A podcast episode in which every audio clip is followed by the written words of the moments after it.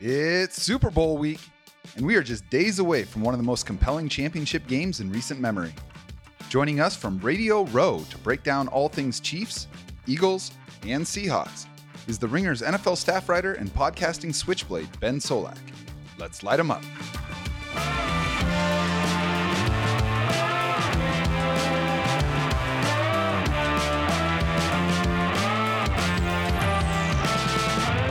I'm Jackson Bevins, and this is Cigar Thoughts. Welcome back to the Cigar Lounge. I am Jackson Bevins, and along with my titular producer, Mike Barwin, this is the Cigar Thoughts Podcast. Mike, how are we doing today? Feeling appropriately super, Jackson. How are you? I am doing great, man. I had an opportunity to uh, get down and check out the Vertigo Cigar Club and uh, downtown Seattle last night. Smoked some stogies with Seahawks tight end Colby Parkinson, and uh, our man uh, from the Seattle Cigar Concierge is there as well, and he was doling out the the big boy sticks. So uh, we got to smoke the Don Arturo, which has been like a holy grail cigar for me for years. Never thought I'd get my hands on one. That was incredible, and I got to tell you, man, Colby and his brother Garrett, who by the way looks like he could also be in the league they are a great hang. I mean, like, just the easiest dudes to be around. Colby knows his cigars, like, really knows them. He's he's a stogie guy, but super easy to be around. And uh, we just had an awesome time, man. So I'm still buzzing. I'm glad to hear that. You got a nice little belated celebration in for National Tight Ends Day. You're only three and a half months late, buddy. Nice work. yeah. Honestly, I'm I'm mainly surprised that they allowed three beards of that caliber into a cigar lounge at once. yeah. You know, I figured that piling yeah. up that much kindling would be against code, right? yeah, it was a very hirsute group in that uh, in that lounge last night. But the the place is cool, man. It's like uh, it doesn't look like anything on the outside. It looks like a place you'd want to avoid. Uh, so it's got kind of a speakeasy vibe, and there's no entrance unless you know the entrance and and are a member and you open up, walk upstairs, and, and the place is cool as hell. So yeah, just a just a tremendous vibe. And those good vibes are going to keep rolling today because we have one of my favorite NFL podcasters joining us from Radio Row in Arizona. He writes about the league for The Ringer and lends his insight to a myriad of football pods. He is Ben Solak. Ben, I know this week is especially crazy, so thank you for making the time. No, of course it's it's deserved because I accidentally totally stiffed you guys like last week uh, by accident. It was not on purpose. We're not bitter. Uh, yeah, yeah. So no, I'm I'm happy to be on. It's fun to be on, and it's it's a great week, dude. Like you you said in the intro, it's like this game feels sick. All Super Bowls feel sick, yeah. but this one in particular feels like it's gonna be a doozy. I'm pumped. Yeah, I mean, you can't accidentally make the Super Bowl. So like, mm-hmm. if you're in, you're good. But like, this really, really feels to me like the two best teams in the NFL and pretty evenly matched. We'll we'll get into that in a little bit. First, though, I want to talk to you about being there because the Super Bowl has become such a massive event that even the events surrounding it have become big, and that includes the media parade leading up to the game. You're right in the middle of the Thunderdome down yeah. there. How's it been? It's been great. It's been a good time. I love uh, media week and these these big scrums. Like uh, the the actual media night itself, it's like impossible to get anything good out of that. You get like a quote here, a quote there, but that's tricky just because it's it's it's too intense. But in general, the the oversized, oversaturated media aspect of everything is fun. Like being on Radio Row is sick it's just energy. It's just everybody's going and buzzing, and you're walking or you know by to go find like a coffee or a pastry or something to keep you alive for the next hour and a half. And there's some radio station complaining about what the Celtics are going to pay Jaylen Brown, and you're like, why are you here? Like, what is happening right now? They're going for it. They're living it. And then you go by the next table. And you know it's just an 85 year old NFL veteran who's like, I really feel like the key for the Chiefs is handing the football off to you know, Larry Johnson. You're like, okay, like for sure, do it, man. Like that's great. Like I don't know, it's just it, it's bananas out here. It's a wild, wild west. Sure. And there's so many good people in in media that you get to see, and like you got so many friends. It's an extremely fun, very exhausting week. I joked in the pre-show we should do this every month. I think if we did, I'd die, but I'd like it for the for, for a while. It'd be a good time. Has has there been anything about this week that has stood out to you, kind of during this experience that feels unique to this year? Oh, it's a good question. This is my second Super Bowl, uh, and so I really only have uh, the LA Super Bowl to compare it to last year with with Rams Bengals. It, it's my first time also being able to do the full media thing because last year they were still kind of on COVID limitations, mm-hmm, so it was all mm-hmm. like Zoom interviews and whatever. Uh, I think if anything stands out, it's like I, I said this at the top a little bit, but there's a definite sense when no matter what show you go on and kind of Eagles background or Chiefs background or whatever, that this is going to be a really good game and it's a really close game. You know what I'm saying? I, I've save for one or two Eagles media members who shall remain nameless, I've yet to experience anybody who's like overly confident of of the outcome here. Like there's Yeah. the and and and the buildup of it is also enormous. Just with how the how much better Jalen Hurts is than anybody ever expected. How quickly the Eagles turn this around, much faster than anybody expected. And then the Patrick Mahomes legacy. Like it feels like there's an enormous, enormous peak that we're hitting right here. Somebody made the point earlier this week to me that like this Eagles team, if they win the Super Bowl, this is one of the best teams ever. They've lost one game with their starting quarterback, and they were like dominant through the playoffs. Like, uh, let's say they beat the Chiefs by multiple scores. I'd be stunned. Let's say they do. They they then win the games 30. They win their playoff games 38 to 7, 31 to 7, and then a multiple score win over Patrick Mahomes. Like, that's one of the greatest playoff Right. runs ever. And like, you know, and like, sure, it's because they played Daniel Jones and Josh Johnson, but nobody's going to care about that when we're talking, you know, how, what it looks like in the record books in 20 years. And so it, That- it really that's feels like a big right. peak. Yeah. Imagine being able to pat yourself on the back for beating Tom Brady and Patrick Mahomes within a five year span at multiple Super Yeah, Bowls right. too. Absolutely. It is. It's crazy, and it's it's one of those things where it does. I mean, just to relate it to something that Mike and I know really well, it reminds me of the 2013 Seahawks, where it was like, yes, okay, this team is exciting and they're young and they're fun and they're kicking a bunch of ass, but you know, can they really carry it through? There's lots of those teams that come along and they're fun and win a bunch of games and all of that, and then don't capitalize. And they faced, you know, what was the the Chiefs of back then? It was the Broncos coming off the highest scoring, you know, season in NFL history, and they thumped them. So if you guys have like a 43 to 8 type of performance like Seattle did that week, I mean, you're absolutely in that conversation. Right. No, yeah, and and if there's a place to throw a party, it's with the Chiefs on the opposite sideline, and I think that you would see that from this Eagles team that really likes to throw a party, and they like they like to, Mhm. you know, like Nick Sirianni finding the camera and making a face early in the, in the divisional round. You know what I'm saying? Like they, they, they like it a little bit. Again, I They don't got some think we- juice. Yeah, I don't think you get there though, because you do know that the guy on the other sideline is who he is, and they're the team that they are. Such that when you're up like 14 to nothing in the first quarter, you're kind of like woohoo, but also this is basically zero zero. You know, you can't, you don't want to get too far too far over your skis there. So I, I think it's gonna be a heavyweight fight. I think the Eagles are gonna get some big punches in. They're gonna look sharp for a while. They're gonna look like it might be a blowout, and then the Chiefs are gonna punch right back. Like I think this is a real, you know, 10 rounder, and I'm excited for it. That's going to be awesome, man. I mean, historically, I've usually been able to pick a side pretty early once I know the two teams. Uh, and that's both from a rooting and a betting perspective. But here we are, three days away, and I'm having trouble finding a significant edge, emotional or otherwise, between these two teams. I mean, I'm just very fond of and impressed by both the Chiefs and the Eagles. Now, you're close to the Eagles, and I know you collaborate with another friend of this show, Sheil Kapadia, with the Philly Special Show but you're also a devout student of the league. So, what are your instincts telling you about how this game is going to go on Sunday? I know you're you Yeah. mentioned kind of back and forth, but are you thinking more high scoring, more low scoring? Is this going to be a game where whichever team runs the ball better has the advantage? How how you think this plays out? Yeah, high scoring, and and and the thing that I think is really important to talk about is these teams are aggressive on fourth down and, really high quality in the red zone. Chiefs one of the best red zone teams in the leagues this year. Eagles an incredible red zone team because of their rushing game.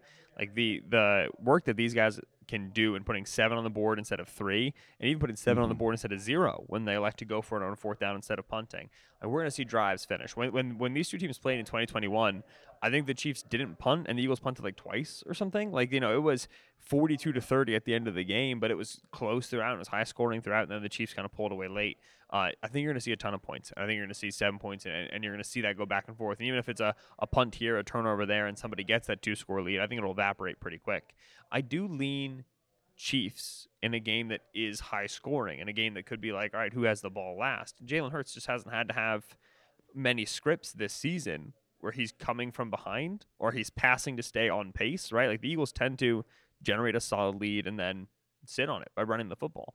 Mahomes is the guy that I think I trust a lot more if we start to get to a fourth quarter and it's 28-24 with 10 minutes left and you're just thinking, all right, it's going to go back and forth here. The Eagles defense has the ability to maybe get a stop, but it's tough to get that second stop, that third stop to really slow slow the Chiefs down in these moments. And so I think I lean Chiefs in, in the event that we get that high scoring game where most drives, most possessions are ending in points. But also, I, I it, uh, Uh, you don't really know. You really don't know what this Eagles team looks like if they are like down in the fourth quarter. Hurts has some, the fewest pass attempts of a quarterback trailing this season, right? Like this is the sort of thing where you're you're, you're kind of assuming, but you can't really color the whole thing out. You guys have you, the Eagles have trailed for like an hour this year. Yeah. it's, Right. It's really Yeah, crazy. They when they needed to win the game against the Colts late, they went uh, like you know they went pass pass and then they got this huge like 50 yard defensive pass interference penalty right? And then they they got into uh, range to score the go ahead touchdown because they were down by four right? A field goal doesn't win the game for them and they just started running the football. There was like I two and a half this. minutes left right? And they weren't they were like going hurry up no huddle run because they were just so confident in their ability to pick up 10 yards in four runs And they were just like we don't even need Hurts to throw the ball right now and after that game, Eagles fans got really mad at me because I pointed this out. But this it was the most run heavy drive down by more than a field goal in a two minute situation in league history. But they, the Eagles like didn't care. they, they were just so confident they could they could score that seven points in a game in which they'd largely been unsuccessful. So we really we have not seen Hurts have to make that sort of a drive relative to Mahomes. And so you think all right, high scoring, you think close, and then inherently it takes you to the Chiefs. I don't know if I want to go all the way there to the Chiefs, but that's just inherently where kind of that logic Mhm. takes you. Mm-hmm.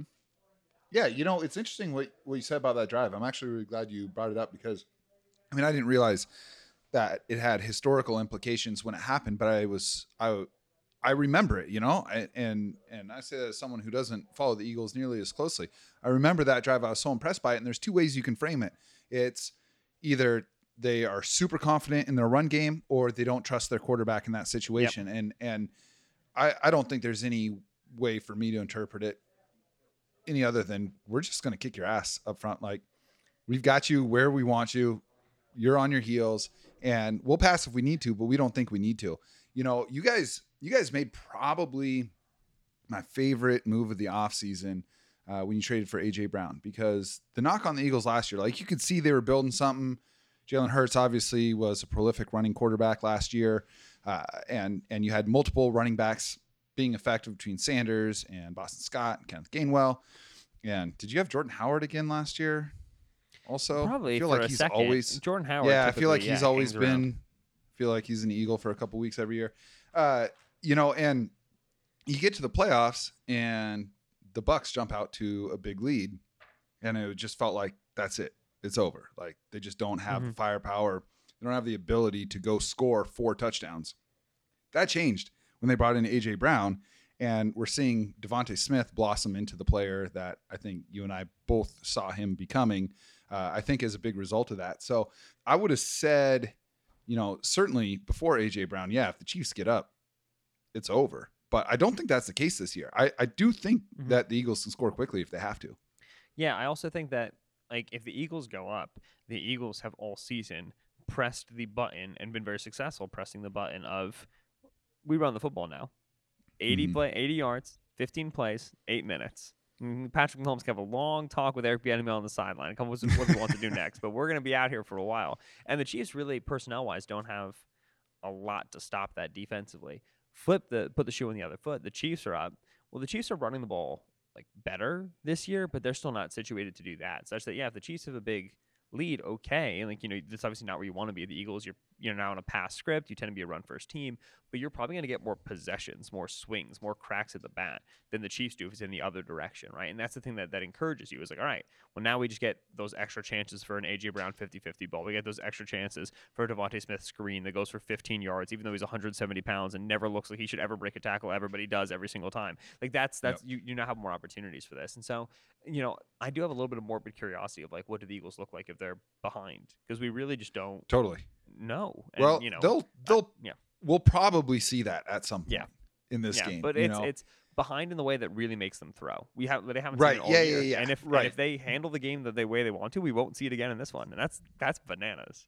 That that would yeah, that would be really crazy. You know, I as as a f- football fan, I feel a little bit robbed from the NFC Championship game with you know the Same. quarterback injuries and all of that. Uh, as a Seahawks fan, it's obviously thrilled to see it, but uh, I I do feel like Eagles are probably still winning that game by ten to fourteen points. Just just the way, just the juice that they had in that one.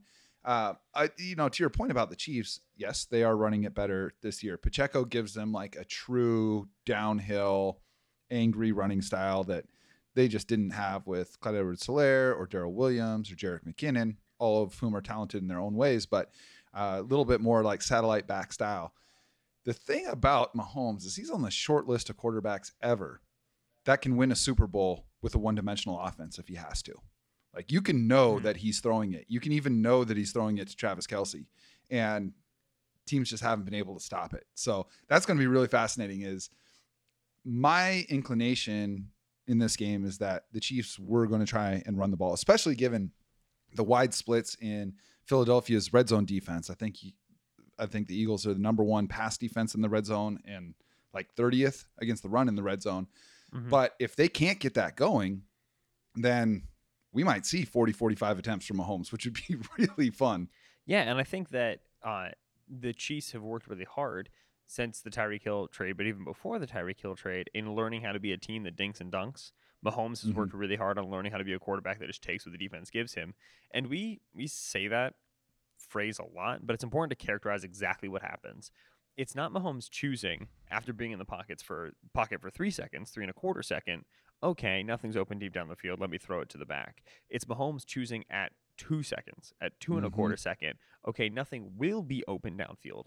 I have to get the ball out to the back now to maximize this check down. I need it to get to Isaiah Pacheco to get to Jerick McKinnon before the linebackers realize the ball's going to the check down and start to go close on it. That's the way a check down becomes a six yard gain instead of a three yard gain, a ten yard gain instead of a four yard gain. It's by choo- it's by making the choice early, seeing, surveying, not trying to run around, not trying to oh maybe Travis Kelce will kind of you know do a little this that that thing. Just saying, all right, All I have the back. Or, I'm gonna take and that's Tyreek will get open eventually. yeah, that's a a conscious decision, and it's a hard one to make when you're as talented, as gifted, as uniquely gifted as Patrick Mahomes is. And that's the decision he's made, especially over the course of this year, such that like that 45 attempt game, I think we have a good chance to get a really high attempt game and a really high completion game from Mahomes because this Eagles defense is all about set a blanket deep, set a blanket intermediate, try to force the check down, and Mahomes all year has said, "I'll do it. I will." Death by a thousand paper cuts you all the way down the field. and and especially, I mean, you know, hopefully his ankle is better. I mean, I do want to see these two teams at full strength, but he is not going to have the elusiveness and mobility for extending plays, especially against that front that Philadelphia has um, that he's been accustomed to in his career. And and to your point, even before the injury in the playoffs, I mean, that's absolutely true. I, believe that this has been his shortest time to throw of his five years in his career, and I think by a decent margin. And and you're right. and that- lowest ADOT as well. Sure, sure. And I mean, look, you you swap out Tyreek Hill for Juju Smith Schuster, you've got two very different route runners right there. And mm-hmm. and you know, Juju's someone that has made his living kind of under 15 yards. And so it's cool to see them lean into that. And um, you know, they got Pacheco really involved against the Bengals in the pass game. It's not something he had done much all year, but he had five catches in that one. That was really cool to see. I mean, one thing you know with Andy Reid is he's got the ability to counterpunch. And it'll be interesting to Yeah. see if Sirianni and his staff do as well, because they, they haven't really. They've come out and put teams on the ropes in the first round and then just peppered them from there until the knockout lands. And I don't think they're going to be able to do that in this one. No, I, I I'm so interested to see how Andy approaches this game because so much of the like oh Eagles have got this one argument is based off of well like the Bucks and the Chiefs played in the Super Bowl and the Bucks pass rush was such a huge advantage and Mahomes was running for his life the whole time and they pressured him so much that they won the game and that's how the Eagles will do it. The Eagles are going to dominate with that front. They're going to pressure Mahomes constantly. They're going to move him off his spot. And that's how they're, they're going to win the game. To which my response is always, do we think Andy Reid and Patrick Mahomes are about to lose two Super Bowls the exact same way? Or I, I feel like that game happened and Andy and Patrick said, okay, well, never again. Like, you know, first they were going to fix the entire offensive line. But secondly, like, we were going to, you know, Mahomes improved his pocket management. Andy improved his ability, like, you know, the, the, the designs they'd get such that they would use the underneath areas of the field and they'd have quicker options. I very much think that this is a big, big, big Andy Reid game in terms of saying, we have fully answered. We have we have completed an entire stage of our development. We know how defenses want to play us, how we're going to respond, what their counter is, what our counter is. We have we are holistic now. We're not just Patrick Mahomes out in the backyard. Like we have a full system, a full scheme. We have answers for everything. And I think you're going to see that against a Gannon defense that like it's not a chaos defense. It's not Yeah. a confusion defense. It's not a disguise defense. They just line up and play. And any defense that just lines up and plays against Patrick Mahomes and Andy Reid is in a very, very scary place. And so Yeah. the people who are like, oh, pass rush is going to win it for the Eagles, I disagree. I think they need a lot more than that. Well, and you mentioned that Chiefs lost to the Bucks in their previous Super Bowl appearance. it's probably safe to say that they're not going to commit 13 penalties or drop seven passes either. You know, and and Andy Reid is not dealing with a family tragedy night Mm-hmm. before the Super Bowl. I mean, they there there were some schematic things that they got beat in that one, but there was a lot of executional issues for, for Yep. the Chiefs in that loss, and and I, I Mhm. just don't see that happening. Um, you know, I'll be curious to see how much this game looks like their first Super Bowl win um, against the 49ers, which obviously they didn't have the same dynamic talent at quarterback in that game, but a very similar kind of uh, team ethos in that one, where just a really ferocious defense. They're going to run the ball and then they're going to take their, you know, they're going to try and win with yards after the catch in the passing game. And they almost did it. They almost did it. You know, um, Garoppolo hits that deep shot to Emmanuel Sanders Mhm. and and maybe Mahomes is 0 2 in the Super Bowl. But I'm I'm with Right. you. I I do think we're going to see the magnum opus from Andy Reid in this one. Yeah, it's um, it it feels so odd to be saying things like, I mean, the Chiefs really have to win their second Super Bowl with Andy Mahomes to be like on track and everything. Like that's kind of like that's a way this gets Because Brady about. It's Brady broke everything. It's it's dude, it's my line every single time, Jackson. Like Brady has distorted our perspective on what elite quarterbacks are supposed to do. It's so hard to win a Super Bowl, man, and Brady just makes it feel like you're supposed to do it once every three years. Aaron Rodgers is Aaron Rodgers is the most talented quarterback I've ever seen prior to Patrick Mahomes, and he has one. Dan Marino is Yeah, one of the greatest quarterbacks that I've ever seen in terms of just pure talent. He never won one. Like it's really fucking hard. it was it was the Sean Payton conversation where people were like, Payton had Mm-hmm. Drew Brees for 15 years, only won one Super Bowl. It's like here's a list of coaches who have won more than one Super Bowl. Belichick. That's it. It's so hard, like in terms of like Yeah. like recent years. And so yeah, it, it feels weird to talk about it that way. I always I don't want to fall into that bucket, like into that No, trap. and, and, and we like don't do that here either. Yeah, yeah. But altogether, yes, it does feel like this is a magnum opus game, like you said, for Andy and Mahomes, and it feels like the expectation is on these guys to to to push out that Super Bowl win. And I, it definitely feels as well like there's some, they're smarting from the Bucks loss. Like you know, like when when Sure. you talk to kind of their team execs and and and, and just like the spirit of the, the team around that Monday night, there was a lot of like, we're really happy to be back. You know, we last last time we did this, we didn't really like you know, we're happy to be back. We, we think this is where we belong, and, and we're glad to be here. There's there's an, there's an edge to the Chiefs. that I think, yeah, I'd be surprised if you get a Chiefs stinker. That'd blow me away. Yeah, yeah. But if the Eagles pull this off, I mean, talk about a coronation, man. I mean, Yeah, Sirianni, when you go from the conversation surrounding Nick Sirianni after his introductory press conference two years ago to now, I mean, it's it's different worlds. You know, he he came off in that one looking like what's what's this guy doing here, and now it's just like, oh, that's what he's doing here. Yeah. I mean, and it helps it helps to have an objective top three roster that's basically fully healthy. You know, Mhm. f- for for me, I'm I'm with you. I think the the Reid Mahomes advantage seems difficult to overcome. The way you beat uh, a combination like that is to just dominate up front. From guy one through guy four, the defensive line in Philly is as good as I've seen in an extremely long time. Guy one to guy eight, man. Yeah, Like, that's Brandon true. Graham. That's like, true. Brandon Graham has 11 sacks, his first ever double digit sack season. He's like 35. He's a rotational rusher. What? That's Uh-huh. not how you do things. That's not how stuff works. You guys They, don't like, blitz a lot either.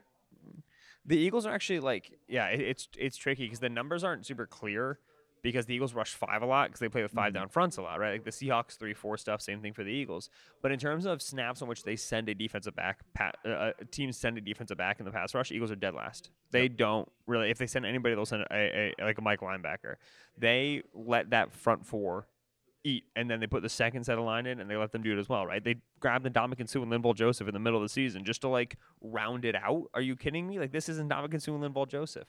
So yeah, the um, the front is going to be is is the whole kit and, the, and caboodle for the Eagles in terms of getting a four down front on the field and then getting after Mahomes with it. It's important to contain him in the pocket, be disciplined in your rush lanes. What'll be interesting to see is how well the Chiefs can run the football against that. The Eagles are really bad stopping the run in four down fronts. If you're Kansas City, every time you get that four down look, you want to run at it. You want to get the Eagles out of it. Force them to be a five down team. Force them to put a nose tackle on the field because now there's one less coverage defender, and now mm-hmm. Patrick Mahomes can really work in the passing game. So every single snap you're watching at home, every single snap the Chiefs have the ball, it's looking to see how many down defensive linemen the Eagles have and what the Chiefs try to do against that. That's where this tactical battle is. It, it, it's it's planted right in that matchup in the trenches. I want to go really quickly just through the positional groups for each of these two teams because I was I was doing this with a couple of buddies and I, I was just flabbergasted by how much talent both teams have everywhere. So let's just let's start at the top. You tell me which team has the edge. We'll start with quarterback, Chiefs, running back. Eagles. Yeah, agree, but it's Yeah. Mm-hmm. close. This one's fun. Pass catchers. I think this is Eagles, right? It's just like the, the depth the depth behind Kelce is tough for the Chiefs to get away with. Mhm. Um, but yeah, and also I, I will say on every podcast that I get on until I die, people got to watch Dallas Goedert, man. Yep. Goedert is a solid tight end, so I give you I've- Eagles. I've got money on him to be the first touchdown scorer in this game. So yeah. I'm, I'm I'm with you there. I think I think he could have a sneaky great game. All right, uh, offensive line. Eagles. That's really close. Same. Eagles. Same. Orlando Orlando Brown is a weakness in pass protection, bigger than any weakness I think you get out of like Landon Dickerson or Isaac Seumalo. So I'll take Eagles. Yep, yep, I'm with you. Uh, defensive line. This is an Eagles for sure. Yep, Eagles. I think that's your is- biggest. I think is- that's your as- biggest edge in this game. Yeah, it's it's uh, it's the one of the best groups of any position in any team is Eagles You know defensive line. It's insane. Let's let's let's expand that to a front seven. Probably still Eagles by a decent margin. Yeah. Yeah, absolutely. I think that, you know, when you go to pick on players in the Eagles defense, you pick on their linebackers. That's not exactly the case with the Chiefs. Chiefs, you go after some of the outside corners and test the rookies. But Nick Bolton's a really solid player. TJ Edwards is a really solid player. There, there's still talent here, even though it's just not, you know, the part you write about when you write about either team.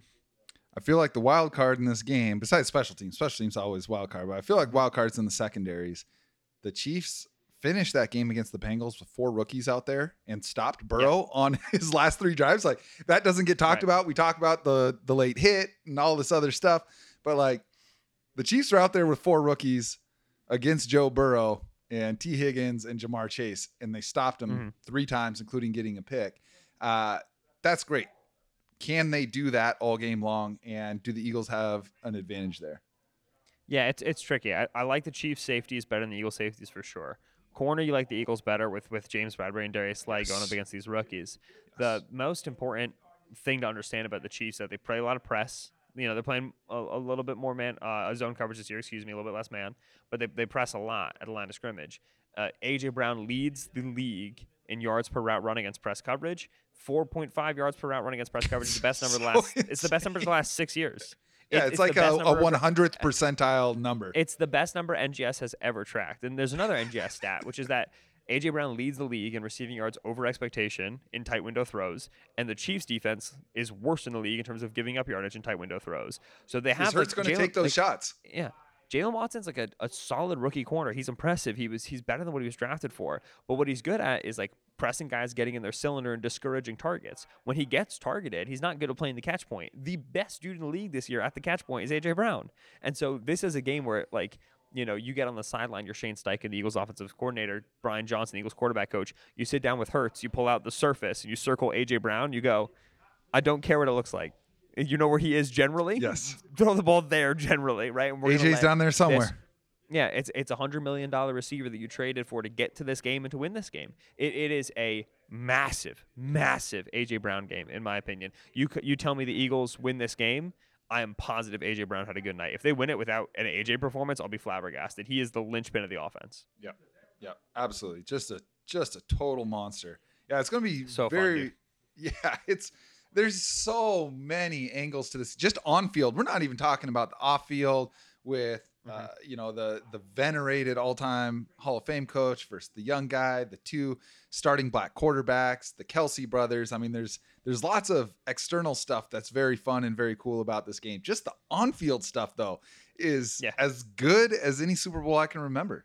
It's it like the amount of stars is bananas. We've barely said the words like the names Chris Jones, Haason Reddick, Travis Kelce. We've been like mentioned like once. You know what I'm saying? These are like some of the best dudes of their position. Like Chris Jones should maybe win Defensive Player of the Year. Travis Kelce is like one of the best tight ends, if not the best tight end to play. And like we're 30 minutes in, it's like oh yeah, and those guys are also here. The, the schematic stuff is insane.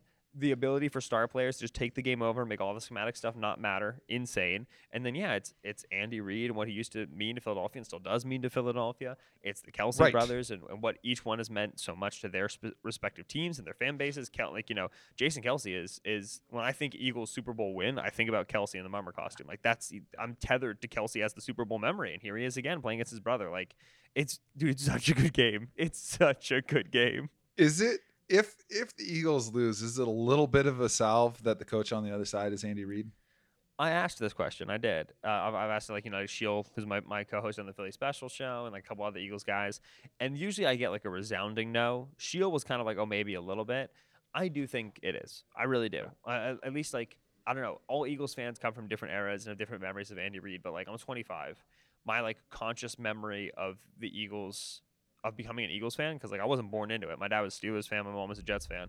My conscious memory of becoming an Eagles fan was the 2000s Andy Reid teams: Donovan mm-hmm. McNabb, Brian Westbrook, Brian Dawkins, Terrell Owens. Like, I love football because in large part of Andy Reid. And so if Yeah. Andy Reid wins a Super Bowl against the Eagles, I'll be sad on Monday. I'll be sad on Tuesday. But by Tuesday, man, so you go heading into Yeah. Wednesday, I'll start to go. You know Yeah. what? Like.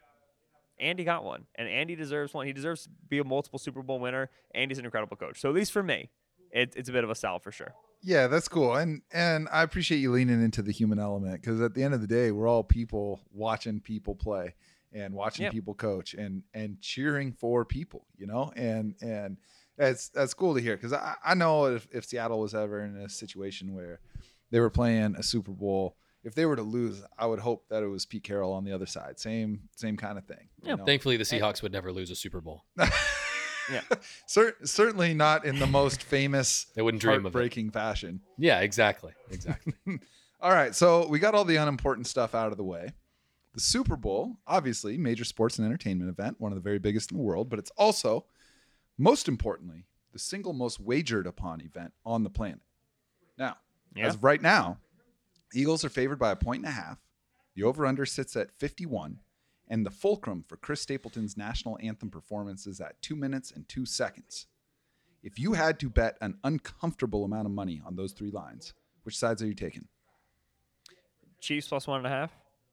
Over 51, though I would shop around for a 50 and a half if it's still I'm, I'm buying it down to 50 and a half. Yeah. Yeah. So for yeah, for people who are just betting Super Bowl nothing else, 51, one of the most common totals that you see in NFL betting. Even with teams going for two point conversions, it's, it's up there. And so if you can find a 50 and a half, go find a 50 and a half.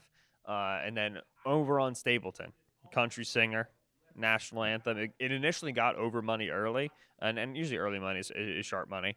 Yeah, I'll take the over. I will say uh, there's a not to forget a single word of the national anthem minus like 900 floating around, which you need a lot of money to get money out of that. But absolutely, Chris Stapleton forgetting a, a word of the national anthem. He I'd never recovered. No chance. No chance. No chance. I was- he's, he's remembering all the words. Well, when I when I saw that the number was over two minutes, I was a little bit hesitant, and then I watched him ham it up during Stevie Wonder's set at the Grammys. I was like, "Oh, this guy's going over. he's he's milking this one." All right, those are the standard bets. Now, Mike has found some special props that he wants to ask us as well. I haven't seen these yet, so I'm excited Oh. to see where we land on these. Hit me. Let her rip. All right, let's let's let these loose, shall we? So we've got we've got several. We'll go through this uh, as is standard procedure in a lightning round format. So, all right, we'll start with uh, something that is right in line with Chris Stapleton. The bet is any scoring drive that is shorter than the anthem length. Yes is minus 250. No is plus 180. So basically, are we getting a, a big play, long touchdown, a la T. Higgins dropping his nuts on Jalen Ramsey's I'm, face mask? I'm gonna last say, going- go go ahead, Ben. I'm going no because I think it's a, a lot of completions and a lot of runs, which means running game clock. And running game clock means that's like what five plays you're getting in a two minute drive, maybe. Like that's yeah. I'm taking no. That was my initial thought, but then I just I I think I think there's going to be a two minute score There's a lot of at the end plays. of the half. There's a lot of big plays. Yeah. I I, yeah I don't the, even the, the drives at the end of the half are big for that. It's a good point. that's yeah, yeah, yeah. I th- I think there's going to be you know a team at the end of the half that's going to have a field goal drive or at the end of the game that's going to have a drive where they get the ball with less than two minutes left and and they convert. That's the reason I would say yes, but my initial thought was no. All right, Mike, what's the next one? All right. Uh, we're going to go with the first touchdown scorer having an odd or an even jersey number. Odd is minus 175, even is plus 145. Right. Odd is getting you Kelce, AJ Brown, Hurts, Mahomes. Even is getting you Pacheco, Sanders, DeVonta DeVonta Smith, Smith. Dallas Goedert. God- Dallas Goedert. Goedert. Ju- Yeah, Juju odd- is a wild card for the odd number. Yeah, Odd gets you McKinnon too. Valdes-Scantling. I, I, odd. Yeah, I'll take Odd. Yep, I'm odd. All right. Well, we all know that, Jackson. But uh, okay. All right. Just simple coin flip. Heads or tails. Tails. Oh, Tails never fails. Come on. That's right. As Randy Moss said, they don't play the PlayStation like us, man. All right. Tail, tails got to be like minus 200. Yeah, that's right. That's right. Hot dogs sold at the game. The over or under is set at 17,000 glizzies. What do we got here? Under is at minus 150. What's But keep in mind, this is what, Philly and KC fans we're talking about. What what does that stadium hold down there? I think it's like have no idea. 63,000 or so. Yeah. So one dog for every four. I'm going over. Yeah, and even though like I imagine more people sitting in the halftime stands than expected, because than than usual, right? Because obviously there's the show. It's such a long event. You're here for so long. You Yeah. have to be. You got. You have to be getting substantial food. This is not a popcorn event. You got to be getting something to eat. This I'm going over. There you All go. right. All right. Team colors that Drake will be wearing. Chiefs are at minus 215, Eagles are at plus 245. And by that, I'm saying who is going to lose this game? Yeah, Who's going to lose this game? Eagles plus two forty five.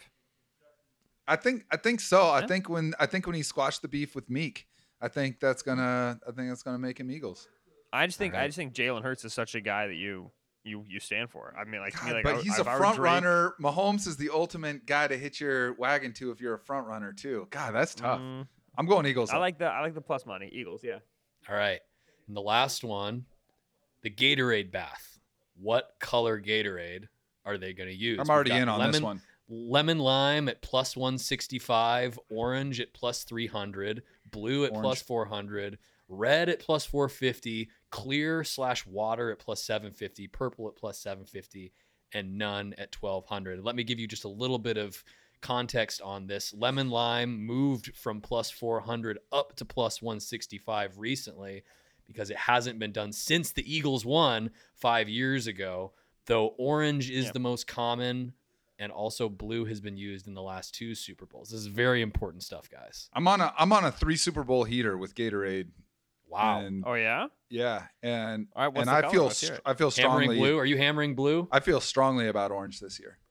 Wow. Yeah, I'm also. I- orange, I was expecting I orange to be the shortest odds. So lemon lime was what the Eagles used for the NFC Championship game, uh, and so I think there was an expectation that lemon lime is just the Eagles' default championship Gatorade, and if you know that, then it's a good bet. But I like the Chiefs to maybe win it, and also I don't think that Gatorade colors are kept consistent. So orange plus 300 works for me. Mm. Yeah, you know, after they've been clowning Cincinnati for Burrowhead and the mayor and all that, I feel like it would be fitting for them to use orange, right? I'm Yeah, into it. Absolutely. I'm All into right. it. Well, there you All go. right. Everybody can take take this information as as hard fact. Yes. So, congrats on the money, is your- guys. This this is your insight to immediate wealth. It's the Cigar Thoughts podcast. All right, all right, Ben. Before we go, I do want to get your thoughts on the Seahawks. One of the things I like most about your work is that you don't tiptoe into your opinions. I also know you're very informed on the draft and players coming into the league. So, a couple quick questions. Mm-hmm. First, do you think Seattle's nine and eight season is a fair representation of the talent currently on the roster? Yes. That's oh, sorry, we're not still doing. Li- not still doing lightning round. I was in lightning round mode. I was like, you just answered. No, that's great. That's great. Yes, works. Yes, works. If you would like to expound, feel free. I do. There's there's clear fundamental weaknesses with the team, right? Defensive line, I think, continues to need How an dare you. overhaul. Um, right, a- and then um, the the injury to Jamal Adams, I think, exposed some issues in the secondary that like even a healthy Jamal Adams wasn't fully covering up. But they they I think they killed this past draft. They killed it at premium positions, and I think as long as you have two really talented receivers and a, and a quarterback who's very clearly functional, very clearly average to above average, and has the ability to be more, has these peak peak performances, you're going to get a good passing offense out of that. Love what I've seen from Kenneth Walker. Yeah, the Seahawks are the sort of team to me that like. Yeah, with they are as they are right now, playoff you know caliber team, right? They're on that they're on that fringe, they're on that hump. Now it's a question of what do you do in, in year two, building around Geno, kind of coming in with new expectations. Yeah, and it's sounding more and more like Geno Smith is going to stay in Seattle. So, for the sake of this conversation, let's assume that happens. From there, how are you prioritizing your offseason if you're John Schneider? And are there any specific Mhm. players, either rookies or free agents, that you see as good fits or potential targets for Seattle? I definitely want to prioritize defensive build, and I think that I can I can get away with that. I think that my offensive line is good enough. I, there can be improvements on the interior. I think that they have enough weapons. To me, I'm looking to go defensive. And like I said, I think you'd want to improve your interior, where they had a weird rotation of guys, and they had you know peak performances from Al Woods, and then they kind of like went nowhere, and Quinton Jefferson in and then out, and then it was kind of a little bit of a mess. So I don't know the defensive tackle market super well. Uh, nobody comes to mind in terms of free agents, but to be honest, I haven't looked at it very closely. That's a post Super Bowl activity for me. Um, there's plenty of like beefy dudes in the draft this year on, on the interior. Keeanu Benton out of Wisconsin's a great interior player. Uh, Bryan Bresee out, out of Clemson is a solid interior player. There's guys you can get that I think will give you uh, a year one assistance who will fit the Seahawks, you know, kind of height, weight, speed prioritization. Are those So are those day it- two guys or more like late first round guys in your opinion? Benton and, and, and Bresee, I would both more want to take on round two. Uh, I'd expect Bresee gets talked about as a round one guy because of the Clemson background. We'll see. You know what I'm saying? Benton would be the player that I, I would I would directly circle.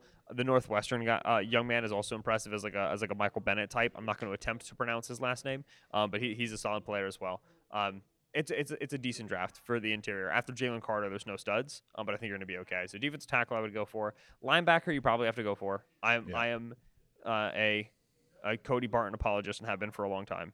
But he's better as a rotational player. Uh, I think that you want to you want to beef that up if you can, and then you do have to ask your questions about um, your long term like plan at the nickel position. We're just like there was no Jamal, and then Coby kind of comes in, and okay, maybe Coby's not what we wanted the nickel, and we have to get a guy who's a good run fitter, but is more effective in coverage than Bryant was. Like that's a tricky position to figure out. I think they probably have the bodies in the building that they want between Coby Bryant and Ryan Neal. It's just like okay, who can actually give us consistent snap to snap play? Because both guys had nice moments, but overall we're like way too hot and cold for a position that's that so that close to the fire. So you're, you're dealing with the spine of the defense. That'd be my approach. Let's let's do a hypothetical. Seahawks at the fifth overall pick. And let's say the first four in some order are Bryce Young, Will Levis, Will Anderson, and Jalen Carter. You're sitting at five. You don't find a trade back that you like. Who you taking? You got CJ Stroud there. You got Tyree Wilson there. Is there anybody that you're like this? This is the guy for us. Five is a really bad spot if Carter and, and Will Anderson don't make it. It's it it honestly sucks that they they did such a good job at corner because it'd be a great spot to take a corner, but they're good. They they did a great job at outside corner, and now you're kind of you know okay, no Christian Gonzalez, no Devon Witherspoon. What do we do? I look for a trade back, right? And if we're in the spot where Carter and Anderson are both gone, then it means at least one of the top three quarterback quarterbacks remain. I don't think you have to go for that guy at five overall. I think you'd rather be in a position where you trade back and get Anthony Richardson out of Florida and at a later time in the first round if you want to go that development quarterback route. So if I'm at five, I'm going to try to trade back. If I'm forced to make a pick, Tyree Wilson doesn't have enough of a floor, or excuse me, enough of a ceiling for me to feel great about him at five. I think Keion White, the edge out of Georgia Tech, is probably more of what you'd look for in terms of like a ceiling player. He's a little bit older, mm-hmm. but he was underdeveloped when he came in, and he's gotten a lot better year in year out. So to me, like that's the player I'm more interested in. Drew Sanders, even the Arkansas kid who can maybe go that high. He was a weird like. Yeah, I, li- I like him. Five seems high, but I like him. Yeah, five seems high, but like I just I don't want to pay five for the ceiling on Tyree Wilson. I feel like I know what Tyree Wilson is. I I, I don't. I'm I'm not taking Clelin Ferrell where Clelin Ferrell got taken. Got Yeah. taken. Take whatever the participle is. I d- you need to get a higher ceiling there. Five is a really ugly spot if Carter and Anderson both come off the board. I'd be trying to get out of that pick desperately. And hey, John Schneider, trade back. That's what we're all about, baby. Yeah, yeah, I, and and I gotta think, I gotta think in this hypothetical, he would be able to find. There's enough teams needing a CJ Mhm. Stroud that I think you do find your trade partner. And I mean, perfect scenario, maybe not perfect, but uh, an advantageous scenario is you get enough teams trading into the top four that three quarterbacks come off the board, and that make makes things simple. You take Yeah. whoever's left between Will Anderson and Jalen Carter. That's that's what I'm. they are for. yeah they're a player cards close to the best and see how the draft day chips fall team right now where you have to have Yep. a plan for what you're going to do at five if you're stuck there but ideally you're waiting to see what quarterbacks go where and who wants to maybe move up for the pick and you're trying to play it on draft night Yeah, our our mutual friend and your coworker Danny Kelly did his mock recently, and dk it it was pretty indulgent. If you're a Seahawks fan, he he had uh, uh, Jalen Carter falling to them at five, and then them taking Anthony Richardson with their second first round pick, and that would be a the very, dream That would be very very very fun because I I love Geno. Uh, I'm into him for the next couple of years. It's probably going to be a bit before Seattle's in position to take a high ceiling quarterback in the draft, most likely. Yeah. And uh, I wouldn't mind if if a project like Anthony Richardson is there, whose ceiling is as high as anybody's in this draft, if it clicks, yeah, that would be very very fun. Yeah, AR is a uh, he's there are signs in terms of how he played this past year that he's going to come along and come along well. Like he's more he's further along like Malik Willis was, right? Like the, he's further along than a Trey Lance was, who went three overall. Like this is the sort of guy where I'm like, I've already even like seen the climb start to begin, and so Yeah. a lot of it is like how early do I want to commit? Do I want to introduce that chaos into my room and have to manage that situation? Which Pete Carroll. Great at managing weird quarterback situations, as we are increasingly learning. Uh, but it, it- you know, it's a uh, it's a choice you have to make. But getting your hands on AR-15, I or he doesn't go by AR-15 anymore. Getting your hands on Anthony Richardson, I'd I'd pay a pretty penny. Yeah, yeah, totally. I mean, it's just it's the moonshot, and Mhm. if if he if he clicks, he, he just does so so much for you, and there's no rush to get him on the field. I mean, the guy's going to blow up the combine. He's, you know, when it's underwear Olympics time, that guy is going to be the Yep. man. So it wouldn't surprise me to see him move up and and even see a team make a trade up to take him earlier than he might be with Seattle. What do they got? The twentieth pick uh, in the first round. So yeah, I thought it was a little indulgent by Danny, but I loved it. That's what you do. You find good ways for your team to get a good player. That's right. All right, Ben. Look, I can tell it's crazy there. Thank you so much for coming on. Before we release you back to the hounds, tell the folks listening where they can get more of you. Absolutely, yeah. Uh, Ringer is the spot. Ringer NFL show. Ringer Philly special. Ringer NFL draft show. We're doing all the pods, baby. Uh, Yep. And then yeah, on Twitter at Benjamin Solak. Solak S O L A K. Come swing through. I'll use my my 20 Elon Musk mandated tweets a day to say hi. Be good. okay, friends, you heard it. Make sure you're following Ben, and if you're looking for a Sherpa this NFL offseason, it's tough to do better than Mr. Solak.